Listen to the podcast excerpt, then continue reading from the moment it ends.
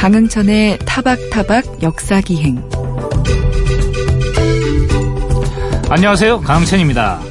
추석 연휴는 잘 보내셨는지요?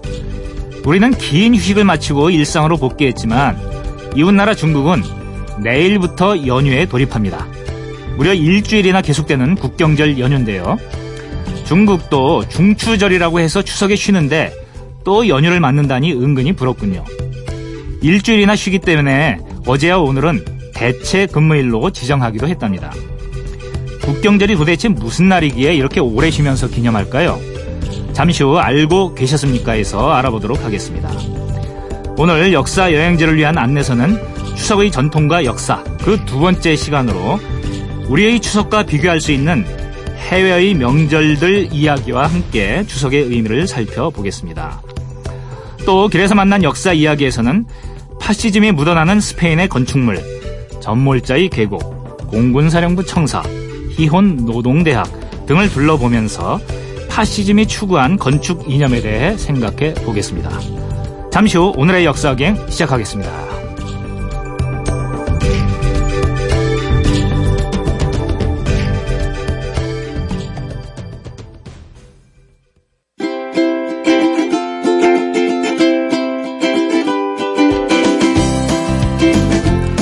명절이야말로 특정 민족의 고유한 정신문화를 드러내는 결정체라는 이야기를 들은 적이 있습니다. 실제로 비슷한 시기에 치러지는 비슷한 성격의 명절이 나라마다 혹은 민족마다 색다른 전통과 풍속을 담고 발전해 왔다는 걸 쉽게 확인할 수가 있죠. 오늘 역사 여행지를 위한 안내서는 추석의 전통과 역사 그 두 번째 시간으로 추석과 비슷한 해외 명절들의 이야기와 함께 우리 고유의 명절 추석의 의미를 살펴보도록 하겠습니다. 안동대학교 민속학과 김명자 교수님 나와주셨습니다. 안녕하십니까? 네, 안녕하십니까? 예, 지난 시간에 교수님 모시고 우리가 추석에 대해서 잘 알고 있는 것과 모르고 있는 것, 그리고 알고 있는데도 잘못 알고 있는 것들에 대해서 좀 따져보고 교정을 해보는 그런 시간을 가졌는데요. 오늘은 이 우리가 즐기는 추석의 모습이 과연 어, 옛날 모습 그대로인가? 어, 라는 문제와 그다음에 이제 외국에서는 이 추석과 비슷한 시기에 어, 우리가 어, 갖는 정서와 비슷한 것들이 외국에도 다 있을 텐데 어떤 식으로 즐기는지 한번 살펴보도록 하겠습니다. 먼저 지금 현재 우리가 즐기는 추석의 이 모습이 가령 우리가 지난주에도 교수님 모시고 민족 네. 대이동 같은 이야기를 했습니다만 그게 우리 고유의 풍속이 그대로 이어진 거라기보다는 일제 강점기를 거치면서 좀 변형된 거다 이런 이야기를 들은 적이 있습니다. 그게 사실인가요? 음, 변형된 게 있죠. 있을 네. 거예요. 예를 들어서 우리가 원래 어, 전 시간에도 제가 말씀드렸던 것처럼 네.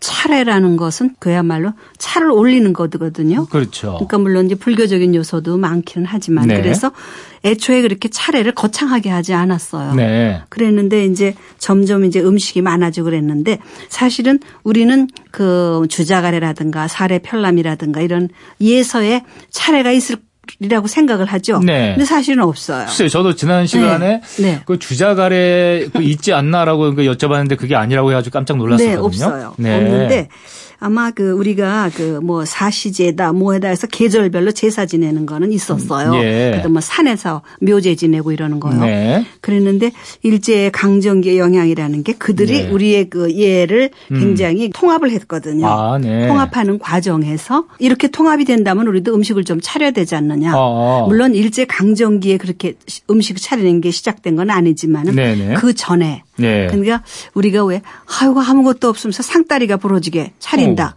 오. 네. 그것은 어떠한 그 이 차례 음식을 많이 차리는 것이 굉장히 권위라고 생각했었을 가능성도 있어요. 조선시대 후기에 네. 와서.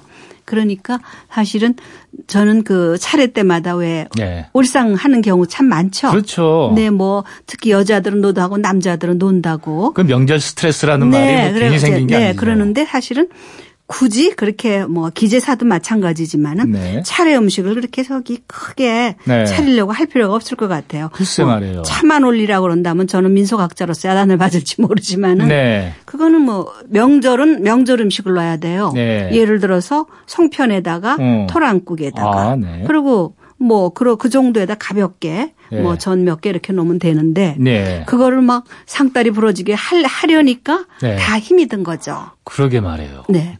그러니까 우리가 명절 스트레스라는 말도 합니다마는 또 이제 그 막 이제 추석 명절 이 연휴가 지나갔는데 명절 동안에 하여간 그 가족 간의 이 분란이 더 일어나는 경우도 더 많고 사람들이 오히려 추석을 기다리는 게 아니라 네. 아, 그 추석 빨리 지나갔으면 좋겠다라고 이렇게 생각하는 분들이 많단 말입니다. 네.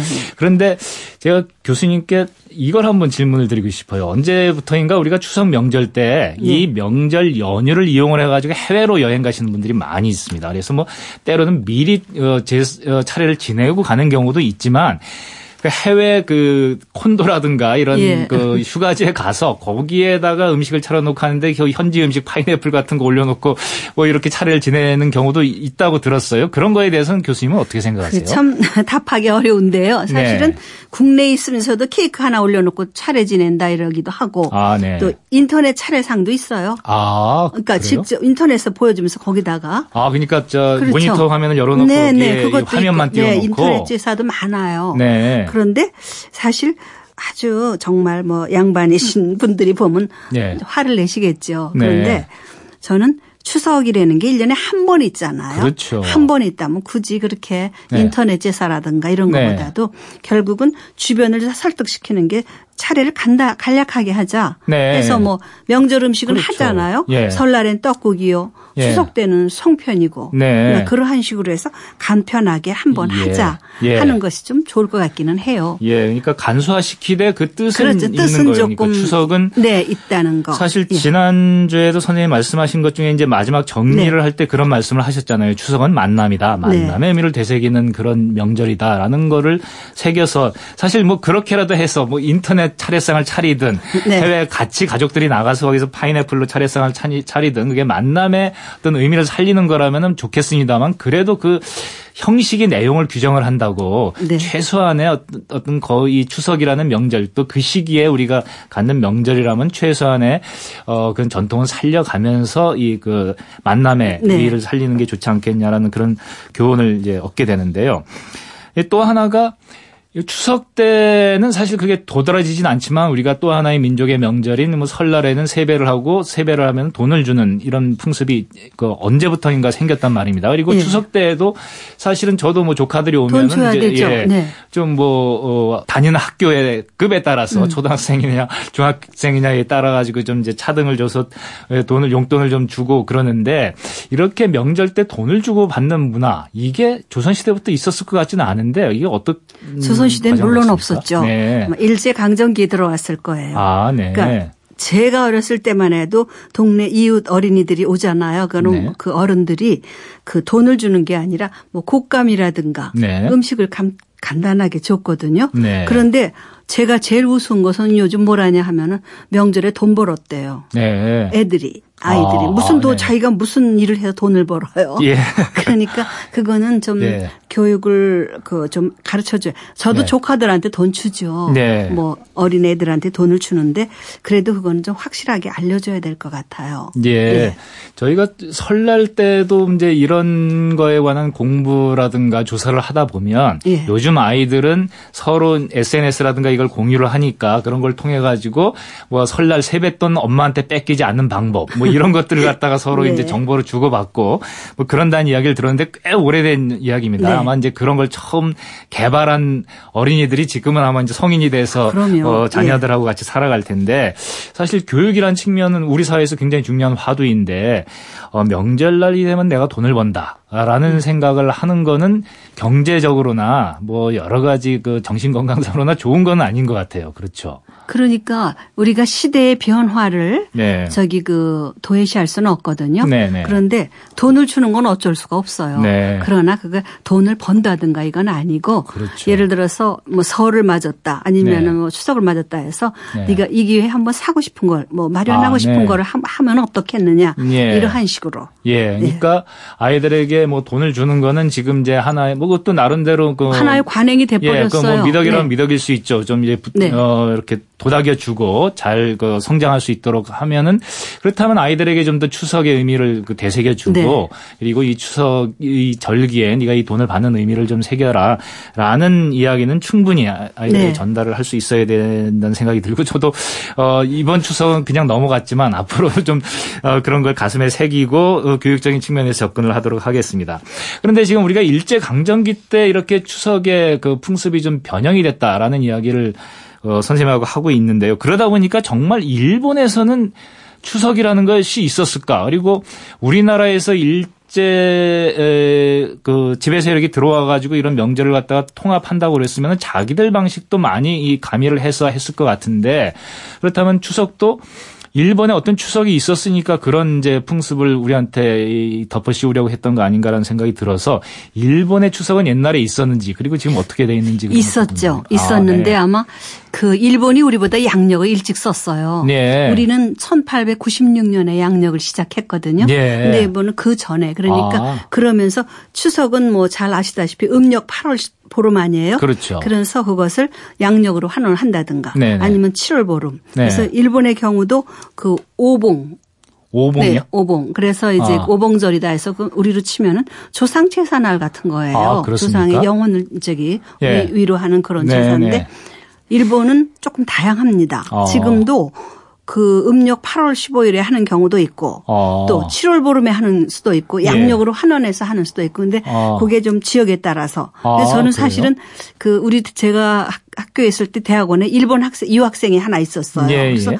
굉장히 궁금하더라고요. 그래서 어. 우리는 음력 8월 보름을 추석으로 여긴다. 네. 어떻게 하느냐 그랬더니 조금 다릅니다. 제가 살던 데는 좀 시골이라서 네. 그대로 하는데 어떤 어. 데는 날짜를 7월 뭐 양력 7월 보름 음, 음. 저기 또 양력 8월 보름. 네. 그러니까 양력 8월 보름 할 때는 8월 보름이라는 말도 없죠. 양력은 8월 15일이죠. 할 때는 이미 그들은 달의 개념은 없는 거죠. 달의 어. 명절이 아니니까. 어, 지난 시간에도 선생님께 그걸 여쭤본 적이 있는 것 같은데 그 이제 예. 여름철인 8월 15일 양력으로 네. 양력으로 8월 15일로 옮겨서 그냥 추석을 하자라고 주장하는 분들도 있다 해가지고 제가 좀 네, 놀랐는데 예. 어 일본은 아예 그렇게 하는 사람들도 있다라는 이야기를 들으니까 자그 그 굉장히 원칙적인 사람들이네. 왜냐하면 이제 일본은 다 양력으로 바뀌었으니까 쓰니까. 그냥 원칙대로 예. 가자 이러는 것 같기는 한데 좀 이상하긴 합니다. 그 한여름에. 예.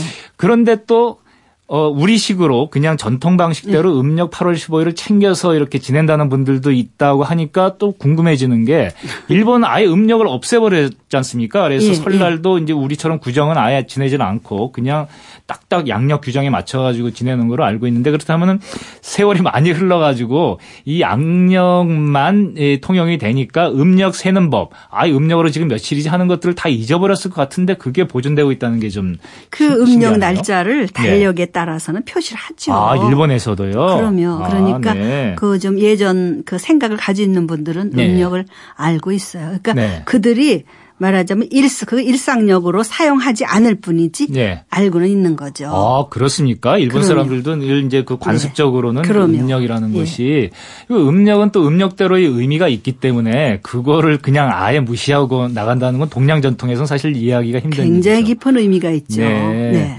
제가 언젠가 또 베트남에 가 보니까 베트남 사람들은 우리보다도 훨씬 더 음력 그렇죠. 이걸 네. 중시하고 잘 알더라고요. 어, 그런 데서도 또 동질 의식을 느끼곤 했는데 어, 아까 선생님하고 이야기 나누면서 일제의 영향으로 우리가 명절 때 돈을 주게 된 것 같다. 뭐 이제 이런 네. 이야기도 나눴습니다만은 사실 돈 하면은 이 동양 삼국 중에서 중국 사람들처럼 그 돈을 좀 시체말로 밝힌다 그럴까요? 어, 돈을 중시하는 그 민족은 없는 것 같다는 생각이 들어요. 네. 그래서 그리고 또 실제로 역사적으로 보면 중국은 아주 옛날부터 화폐가 발달을 했고 네.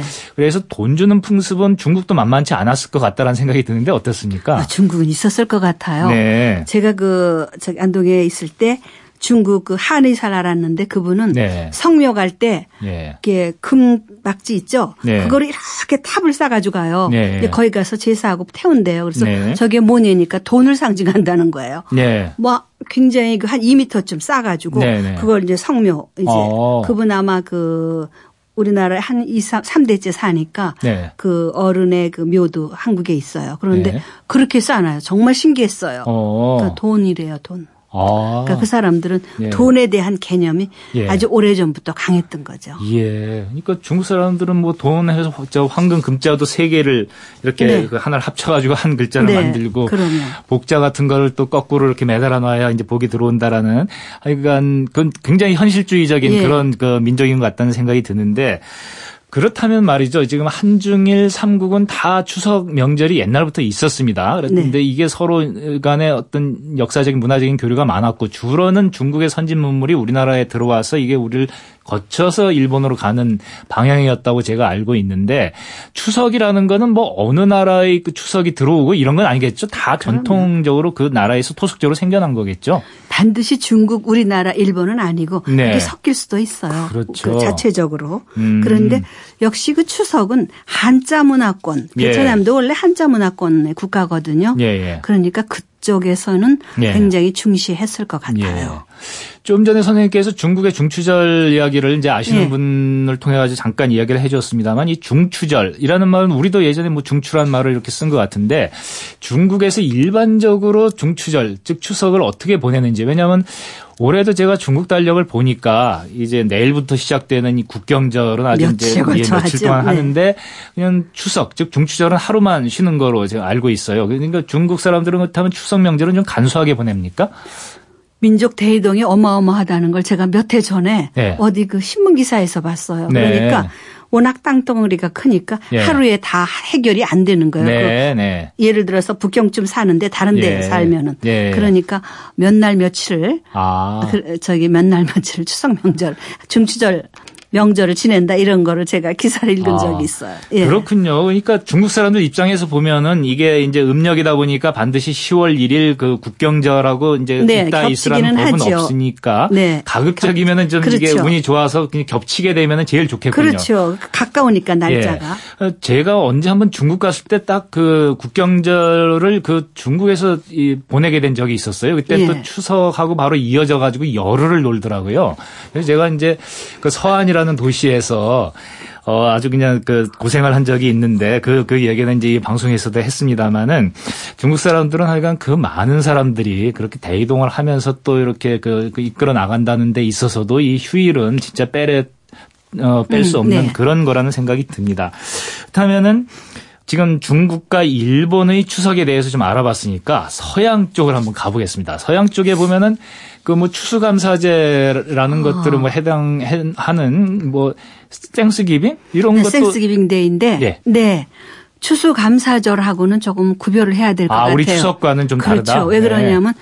추수감사절은 시기적으로 양력의 네. 11월입니다. 네. 근데 우리 추석은 대개 양력 9월에서 네. 조금 늦으면 10월 초 아니에요? 네. 그러니까 우리는 그때 저기 그 올벼라 그래서 네. 햇살이 조금 나오긴 하지만 본격적인 수학철은 아니에요. 그렇죠. 네, 그래서 우리는 추수감사절보다는 네. 농사에 감사한다 해서 농공 감사일. 아, 농공 감사일. 네, 농공 감사절이고 예. 그리고 추수감사절에 해당되는 것은 네. 음력 10월에 천신제라고 있어요. 네네. 네. 양력 11월. 그러니까 모든 저기 그 곡물을 거둬 가지고 네. 그 신에게 네. 뭐 저기 그 제사 지내는 네. 그런 거거든요. 예, 예. 그래서 자꾸 그 우리 그 추석을 추석 감사절이다 추석 감사절인데 그거는 아닙니다. 네. 예. 예. 구별을 해야 되죠. 그러니까 이제 그 미국 사람들의 그 생스기빙 데이는 사실 굉장히 이제 그 추수가 다 끝난 그럼요. 다음에 약간 추울 때죠. 예, 네. 크리스마스를 한 뭐 한 달 정도 네. 이제 앞두고 본격적으로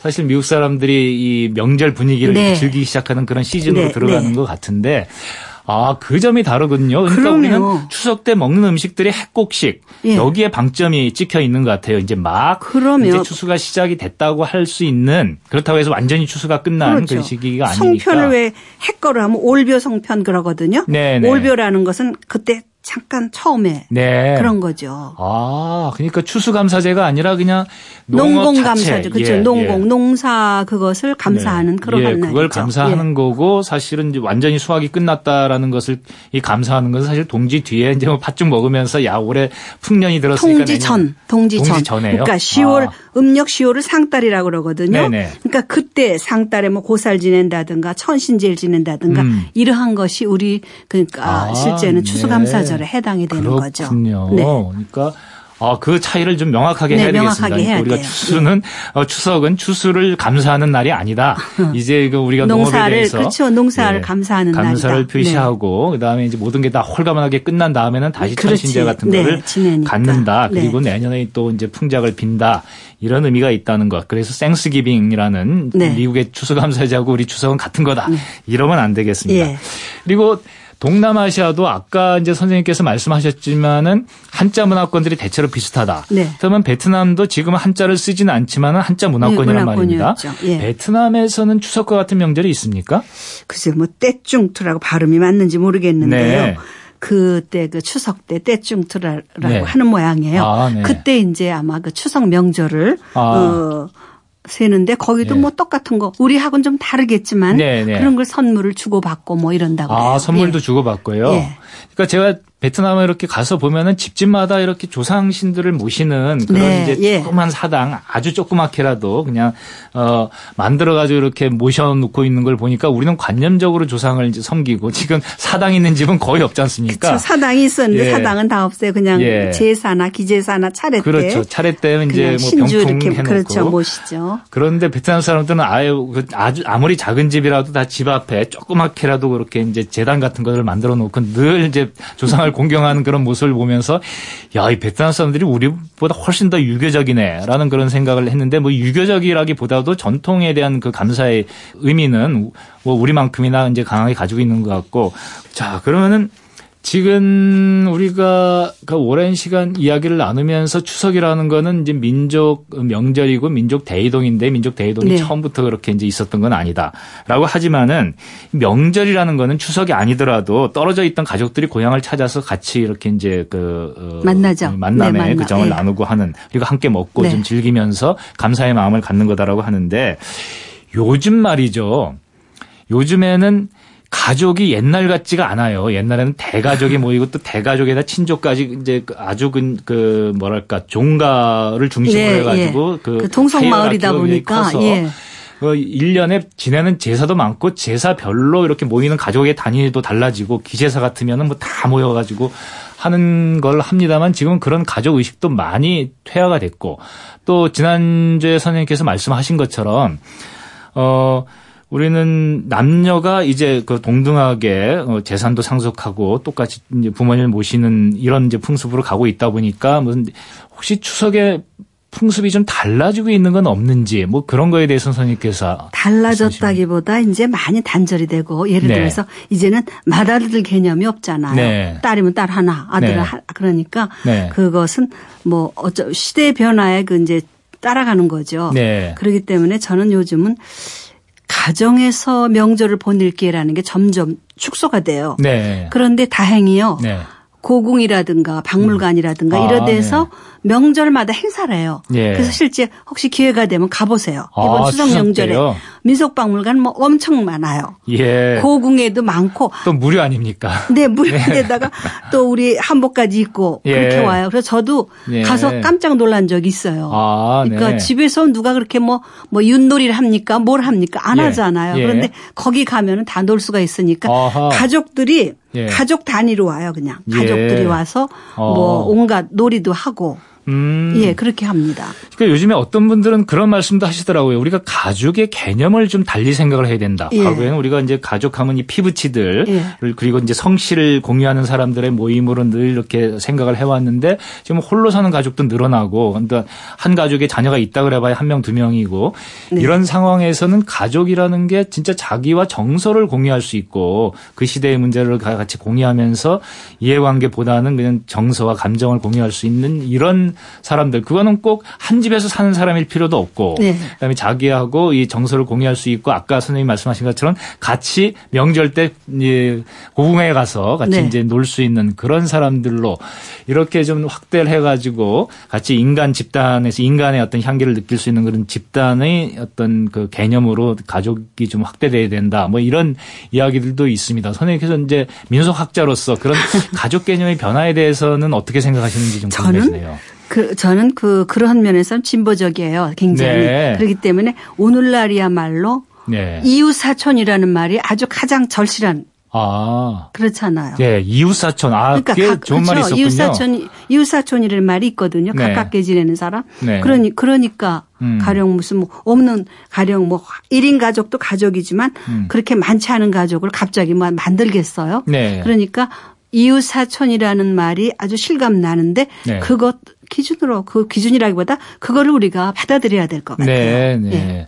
그렇죠. 이제 시대는 변화하고 사회는 변화하는데 언제까지나 이제 그 과거의 개념을 그냥 네. 끌어안고 살 수는 없는 거니까 자, 그러다 보면 이제 시대에 따라서 명절의 그 풍습도 많이 달라지게 마련입니다. 네. 그리고 지금도 제가 뭐 짧게 짧게 말씀을 드렸지만 해외 나가가지고 차례를 파인애플 놓고 뭐 차례를 지낸다거나 그래도 어쨌든 추석의 그 기본적인 의의는 살리려고 노력들을 하고 있는데 앞으로의 추석 명절 또 어떻게 달라질까 예상이 되십니까? 아니 해외에 나가서 파인애플로라도 하니까 다행 아니에요? 그렇, 그렇습니다. 그렇죠. 네. 근데 사실은 앞으로는 예단할 네. 수는 없어요. 아, 네. 왜냐하면은 우리의 명절 자체가 가령 네. 뭐 고려 시대만 해도 뭐 9대 속절이다 해서 국가 차원의 네. 아홉 개 명절을 굉장히 중시했거든요. 네. 그리고 조선 시대는 뭐 4대 명절, 5대 명절 이런 네. 식으로 했어요. 그랬는데 네, 오늘날 가령 무슨 뭐 알고 심지어 9대 속절에는 삼진날을 기억을 하겠어요. 무슨 음.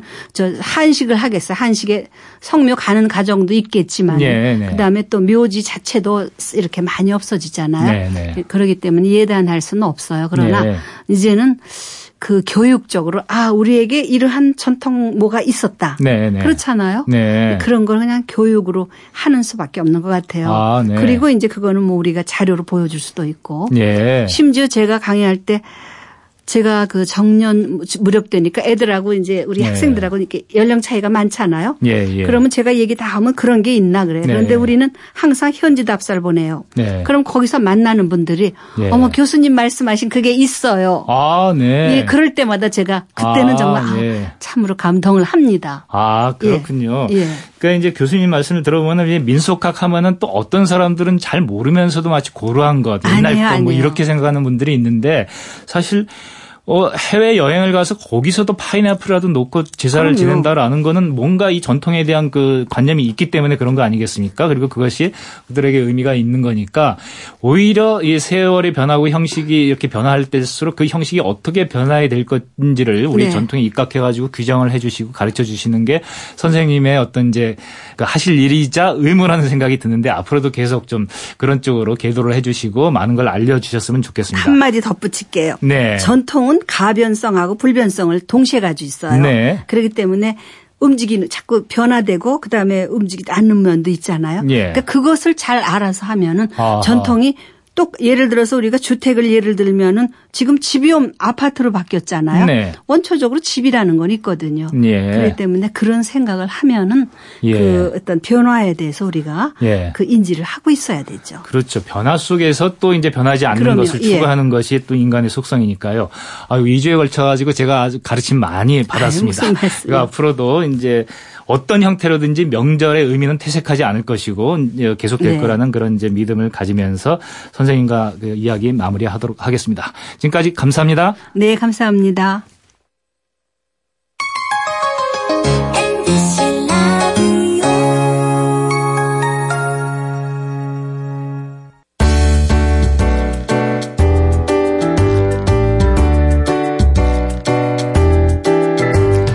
정보와 지식이 홍수를 이루는 시대.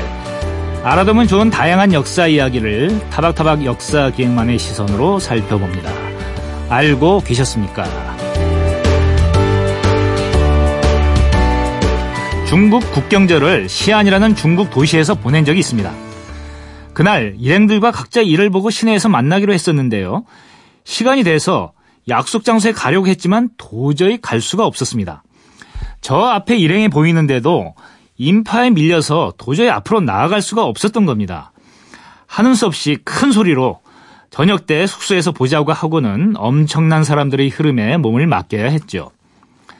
14억이 넘는 그 많은 중국인이 지금과 같은 나라에서 살게 된 건 69년 전이었습니다.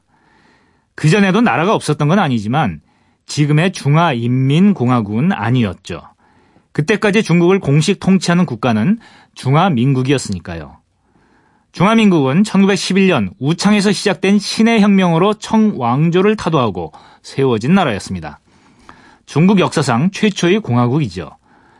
신해혁명의 지도자인 순원은 타이완뿐 아니라 본토의 중화인민공화국에서도 국부로 추앙받고 있습니다. 중화민국을 세운 순원이 왜 중화인민공화국에서도 국부로 받들어지는 걸까요? 그것은 마오쩌둥 같은 지도자들이 중화인민공화국이야말로 순원의 정신을 제대로 이어받은 나라라고 생각했기 때문입니다. 순원이 세운 중국 국민당이 중화민국을 이끌어가던 1921년 마오쩌둥을 비롯한 공산주의자들은 중국 공산당을 세웠습니다. 중국 공산당이 뒤에는 사회주의 국가 소련이 있었는데요. 순원은 봉건 군벌이나 일본 침략자들과 싸우기 위해 소련과 연대하고 공산당을 포용한다는 연소 용공 노선을 채택했습니다. 그것이 바로 제1차 국공 합작이죠. 그러나 순원이 죽은 뒤 국민당을 이끈 장제스는 골수 반공주의자였습니다. 그런 장제스가 1927년 상하이에서 공산당 세력에 대한 공격을 개시하면서 제1차 국공합작은 깨지고 말았죠. 그로부터 10년이 지난 1937년 중일 전쟁이 시작되자 국민당과 공산당은 다시 힘을 합쳤습니다. 제2차 국공합작이 성사된 겁니다. 이를 바탕으로 중국인들은 일본군을 물리치고 해방을 쟁취할 수 있었고 국민당과 공산당이 서로 협조해서 해방된 나라를 이끌고 가자는 협정도 체결합니다. 그러나 워낙 공산당을 싫어했던 장제스는 국민당의 압도적인 군사력을 믿고 협정을 깨버립니다. 기껏 전쟁에서 벗어났는데 또다시 피비린내 나는 내전이 일어난 거죠. 그 결과는 뜻밖에도 공산당의 승리였습니다. 장제스가 이끄는 국민당은 1949년 타이완으로 쫓겨가 그곳에 중화민국의 깃발을 내걸 수밖에 없었습니다. 10월 1일 국경절은 바로 그때 중국 공산당이 지금의 중국을 선포한 날입니다. 그로부터 69년 중국은 처참한 과거를 딛고 세계적인 경제 대국으로 성장했습니다. 그러나 중국인이 누리는 삶의 질은 아직 선진국 수준과는 거리가 있지요. 게다가 요즘에는 미국과의 무역 전쟁으로 어려움을 겪고 있는데요. 과연 중국이 비극의 현대사와 지금의 위기를 딛고 14억 중국인에게 풍족한 삶을 선사할 수 있을까요? 어쩌면 진짜 중국의 도전은 지금부터일지도 모르겠습니다.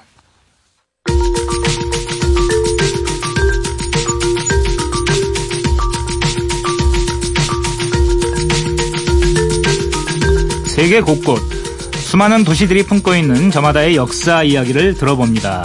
그래서 만난 역사 이야기.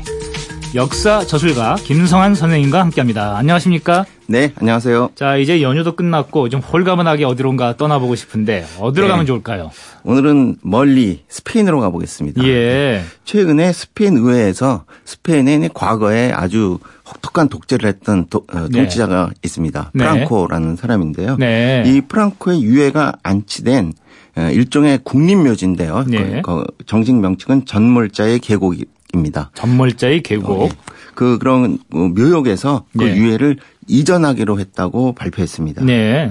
우리나라랑 비교하면 동작동 국립묘지에서 박정희의 묘를 이장하겠다는 것과 비슷한 그 발표라고 아하. 볼 수가 있죠. 네. 굉장히 에, 논란이 많았고 네. 어떤 면에서는 충격적인 발표입니다. 예, 예. 그렇지만은 뭐 스페인이 전몰자의 계곡은 우리 동작동 국립묘지랑은 그 성격이 많은 점에서 다르기는 합니다. 아 그렇습니까? 예.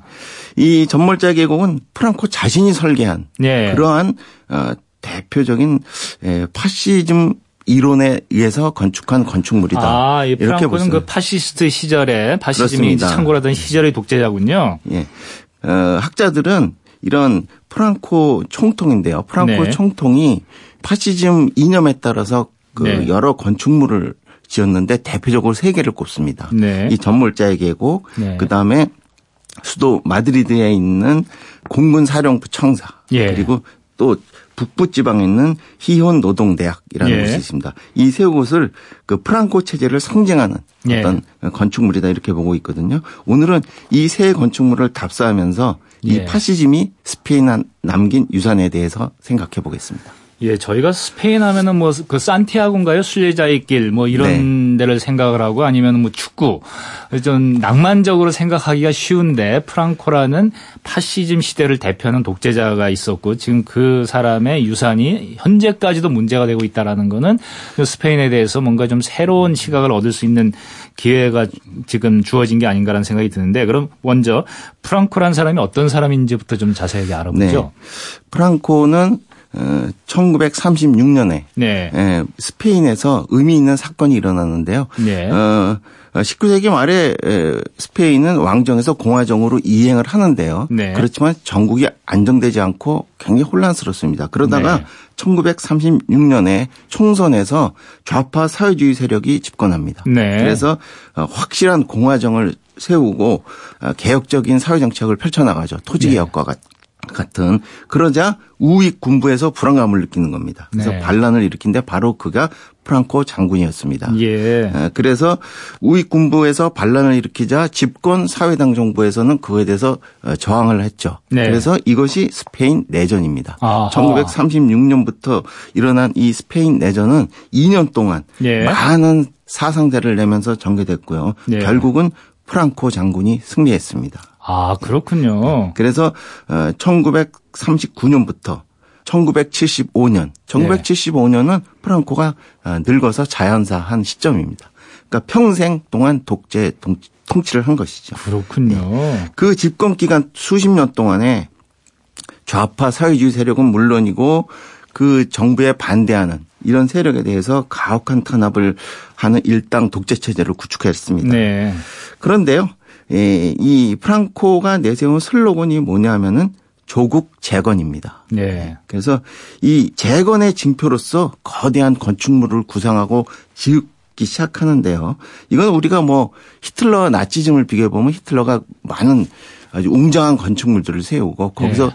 어마어마한 군중을 동원해서 행진을 하고 그러지 않습니까? 네. 근데 그것과 같은 맥락에서 건축물을 짓는 겁니다. 그래서 그것이 제가 이제 설명해 드릴 전몰자의 계곡, 공군사령부 청사, 희혼 노동대학 이 세 곳입니다. 전몰자의 계곡은 어떤 곳입니까?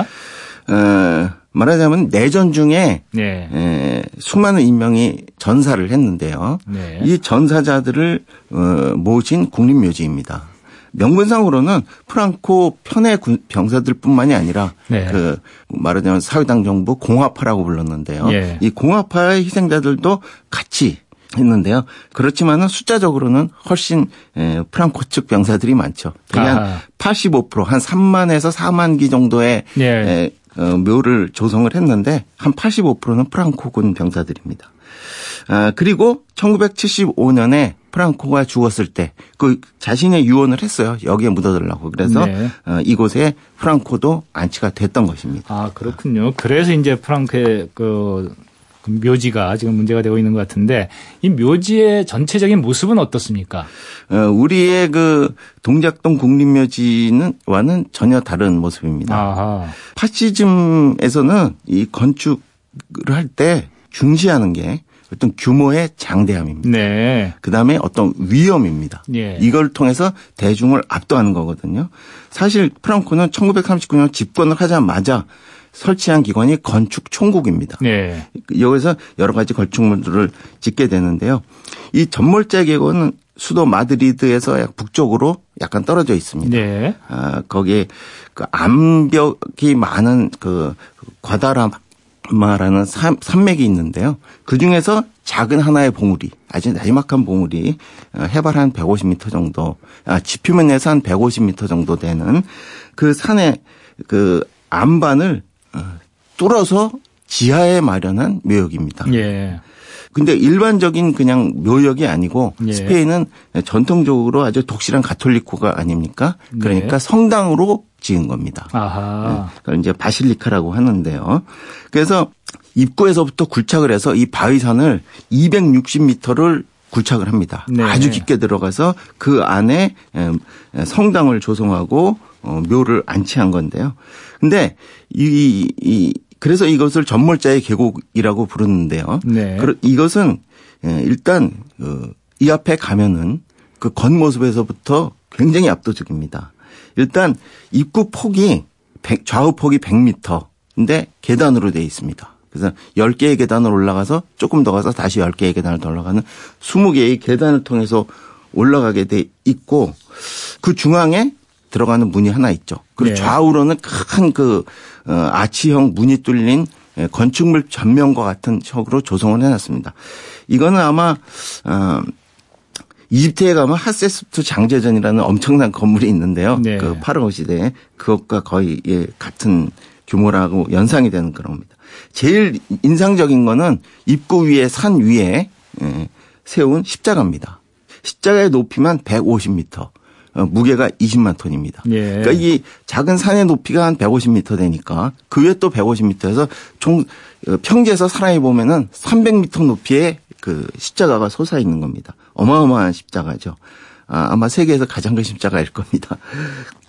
그래서 뭐한 어, 50km 밖에서도 이 십자가는 다 보인다고 합니다. 네. 그 정도로 큰 십자가를 해놓고 그 안에는 260m 정도 들어가서 그 들어가는 그 통로에는 좌우에는 이제 뭐 아치형 천장으로 해서 그 전몰자들이 쫙 이렇게 있고요. 제일 끝에 가면은 도움형으로 해서 그 성당 본당에 재단이 있는 곳이 나옵니다. 이 도움이 예, 높이가 한 42m, 폭이 한 역시 그 정도 되는. 그런데 예. 이걸 다 바위를 파서 만든 겁니다. 어, 이게 뭐 파낸 그 바위의 양이 어, 뭐 엄청난 양에 해당한다고 합니다. 예. 이 시설을 구상하면서 프랑코가 이렇게 얘기했대요. 예. 이제 스페인 내전이죠. 자기는 해방전장이라고 부릅니다. 이 스페인 해방 전쟁은 십자군 전쟁이었다. 네. 어, 그 당시에 그 사회주의 세력에 대해서 유물론이 세계를 침략한 시대에 자신이 건립한 가장 중요한 유진론적 건축물이다. 그러니까 네. 말하자면 좌파에 맞서서 우파의 상징물을 어, 교회의 형식을 빌어서 지었다 이렇게 표현을 했습니다. 아까 말씀하신 이제 공군사령부 건물이라든가 희원 노동대학 같은 것이 다 그런 이제 위압적인 파시, 파시즘의 그 상징으로서 기능할 수 있는 그런 건물로 세워졌을 것 같은데 어, 되게 그 스페인에도 가보면은 그 개선문이라는 것이 있고 음. 공군사령부 건물을 지나서 이 국립묘지에 뭐 해당한다고 그럴까 어, 전몰자의 네. 계곡을 가도록 이렇게 설계돼 있는 것 같은데 제가 궁금한 거는 희혼 노동대학 이 노동대학 하면은 노동자는 왠지 파시즘하고는 대적 적대적일 것 같은데 그렇습니다. 이 노동대학이 왜 파시즘의 상징 건물로 세워졌는지 지금 그게 궁금하네요. 네. 어떻게 보면 역설이고 또 네. 어떻게 보면 프랑코의 공격입니다. 네. 어, 이 희혼 노동대학은 마드리드가 아니고요. 네. 스페인이 가장 북쪽 얘는 예. 대서양에 면하고 있지 않습니까? 예. 대서양에 면한 아스투리아스라는 지방에 있, 있습니다. 예. 어, 그 여기는 바로 이웃이 바스크 지방입니다. 바스크는 네. 프랑코 정권에 대해서 가장 격렬하게 저항했던 지방이죠. 네. 그래서 그 어, 피카소가 어, 그린 게르니카의 네. 어, 그 첨상을 작품으로 그리지 않았습니까? 아, 바로 그 그렇죠. 그 옆입니다. 네. 어, 근데 프랑코는 집권 나고 나서 이 노동자들의 저항이 가장 격렬했던 이 희온 지방, 네. 예, 아스투리아스 희온 지방에 바로 자신의 체제를 어, 자랑하는 최대의 건축물을 짓겠다 네. 이렇게 하는 겁니다. 그래서 말하자면 신도시 건설하듯이 외딴 어, 평지를 네. 개발을 합니다. 예. 그래서 거기에다가 약 27만 제곱미터라고 그러니까 우리가 한 8만 2천 평 정도 되는 땅에다가 네. 8만 어, 2천 평의 바닥 면적을 가진 건물을 짓는 겁니다. 예. 그러니까 어마어마한 건물이죠. 그러니까 말하자면 성처럼 사방을 건물로 둘러싸고 예. 그 내부에 또 뭐 어떤 이제 광장과 시설을 두는 이런 방식입니다. 그래서 어이 건물은 겉에서 딱 봐도 폐쇄적입니다. 네. 이곳에 가는 길은 한두 길밖에 없습니다. 음. 멀리서 보면. 그, 그리고 이곳에 들어가는 문은 하나인데요. 굉장히 좁습니다. 네. 그러니까 굉장히 폐쇄, 폐쇄성을 느끼는 거죠. 그리고 안에 들어가면 압도합니다. 무엇이 압도하냐 하면은 높이 솟은 탑입니다. 이 탑의 높이가 117m 정도 음. 되니까요. 굉장히 높은 탑입니다. 그러니까 폐쇄적인 데다가 입구는 좁고 들어가면 넓은 광장에 높은 탑이 솟아 있습니다. 그러니까 예. 마치 중세 그 고딕 성당이 예. 당시에 그 백성들에게 위압적이었듯이 이, 이 건물이 위압적인 거죠. 바로 프랑코가 내전에서 승리한 것. 예. 사회주의를 부르짖는 외치는 노동자들에 대한 승리를 예. 노동자들을 압도하겠다는 자신의 의지를 이 건축으로 표현하고 있다. 이렇게 볼 수가 있습니다. 그럼 이름만 대학이지 실제로 뭐 학생들을 가르치는 곳은 아닌가 봐요? 대학입니다. 아, 그러니까 원래 노동자들이 있었던 지역에 그러니까 그래서 노동대학이라고 지은 것이죠. 아, 예. 그렇지만은 그 프랑코 체제에서는 체제 수능적인 그런 기능을 하게끔 설계를 한 것이죠. 자, 이런 것들을 볼 때마다 우리가 궁금증을 느끼는 건데 우리도 예전에 사실 그 조선 총독부 건물이 있었던 거를 아예 없애버리지 않았습니까? 거기에 대한 논란이 있는데 이런 그 어두운 시대의 유산을 남겨두는 거에 대한 반대도 있지만 또 나름대로 의미도 있을 것 같아요. 그걸 어떻게 음. 정리를 예. 하시겠습니까? 사실 이런 그 어두운 역사의 흔적 네. 그 답사하는 거를 dark tourism이라고 하거든요. 네. 근데 요즘에 dark tour, tourism을 하는 사람들이 늘어나는 추세입니다. 네. 그래서 어, 폴란드의 아우슈비츠 수용소 여기 많은 사람들이 찾고 있죠. 그리고 네. 요즘에 뉴욕의 그 어, 쌍둥이 빌딩이 폭파된 다음에 거기에 세운 그라운드 제로 예. 여기도 많은 사람들이 찾고 있습니다. 우리나라에서도요 서대문 형무소 역사관이 지금 연간 방문자가 60만 명을 넘고 있다고 합니다. 네. 주체를 못 하고 있어요. 그 오는 분들을. 아, 그래서 이런 어두운 역사를 직시함으로써 그런 역사가 되풀이되지 않기를 다짐하는 그 의미 있는 어떤 답사 프로그램으로서 어, dark tourism이 있을 수 있다고 볼 수 있겠습니다. 네. 스페인에도 지금 전몰자의 계곡이라든가 노동대학 이런 것들이 과연 스페인 사람들의 역사에서 어떤 의미를 지니는가 그거는 스페인 사람들만이 아니라 왜 당시 스페인 내전을 갖다가 인류의 양심의 시험대라는 그 표현을 했었거든요. 그런 것들을 느껴보는 기회를 어 가져봤으면 좋겠습니다. 지금까지 김성환 선생님이었습니다. 감사합니다. 네, 감사합니다.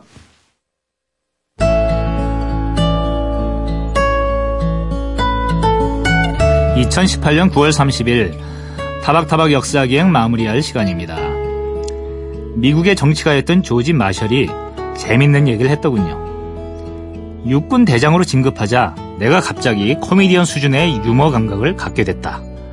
시답자는 말에도 사람들이 박장대소를 했다. 조지 마셜은 아부하는 사람들을 경계해서 한 말일 텐데요. 하루에도 몇 번씩 듣게 되는 아재 개그가 떠올라서 괜히 피식 웃음이 나죠. 그래도 돌려 생각하면 마음이 좀 놓이지 않습니까? 농담을 던질 땐 조심해야겠지만 웃어줄 때는 마음 놓고 웃어도 크게 손해볼 일은 없을 테니 말입니다. 웃을 일이 많은 일요일 보내시기 바랍니다. 지금까지 타박타박 역사기행 강천이었습니다. 저는 다음 주 일요일 아침 7시 5분에 다시 찾아뵙겠습니다.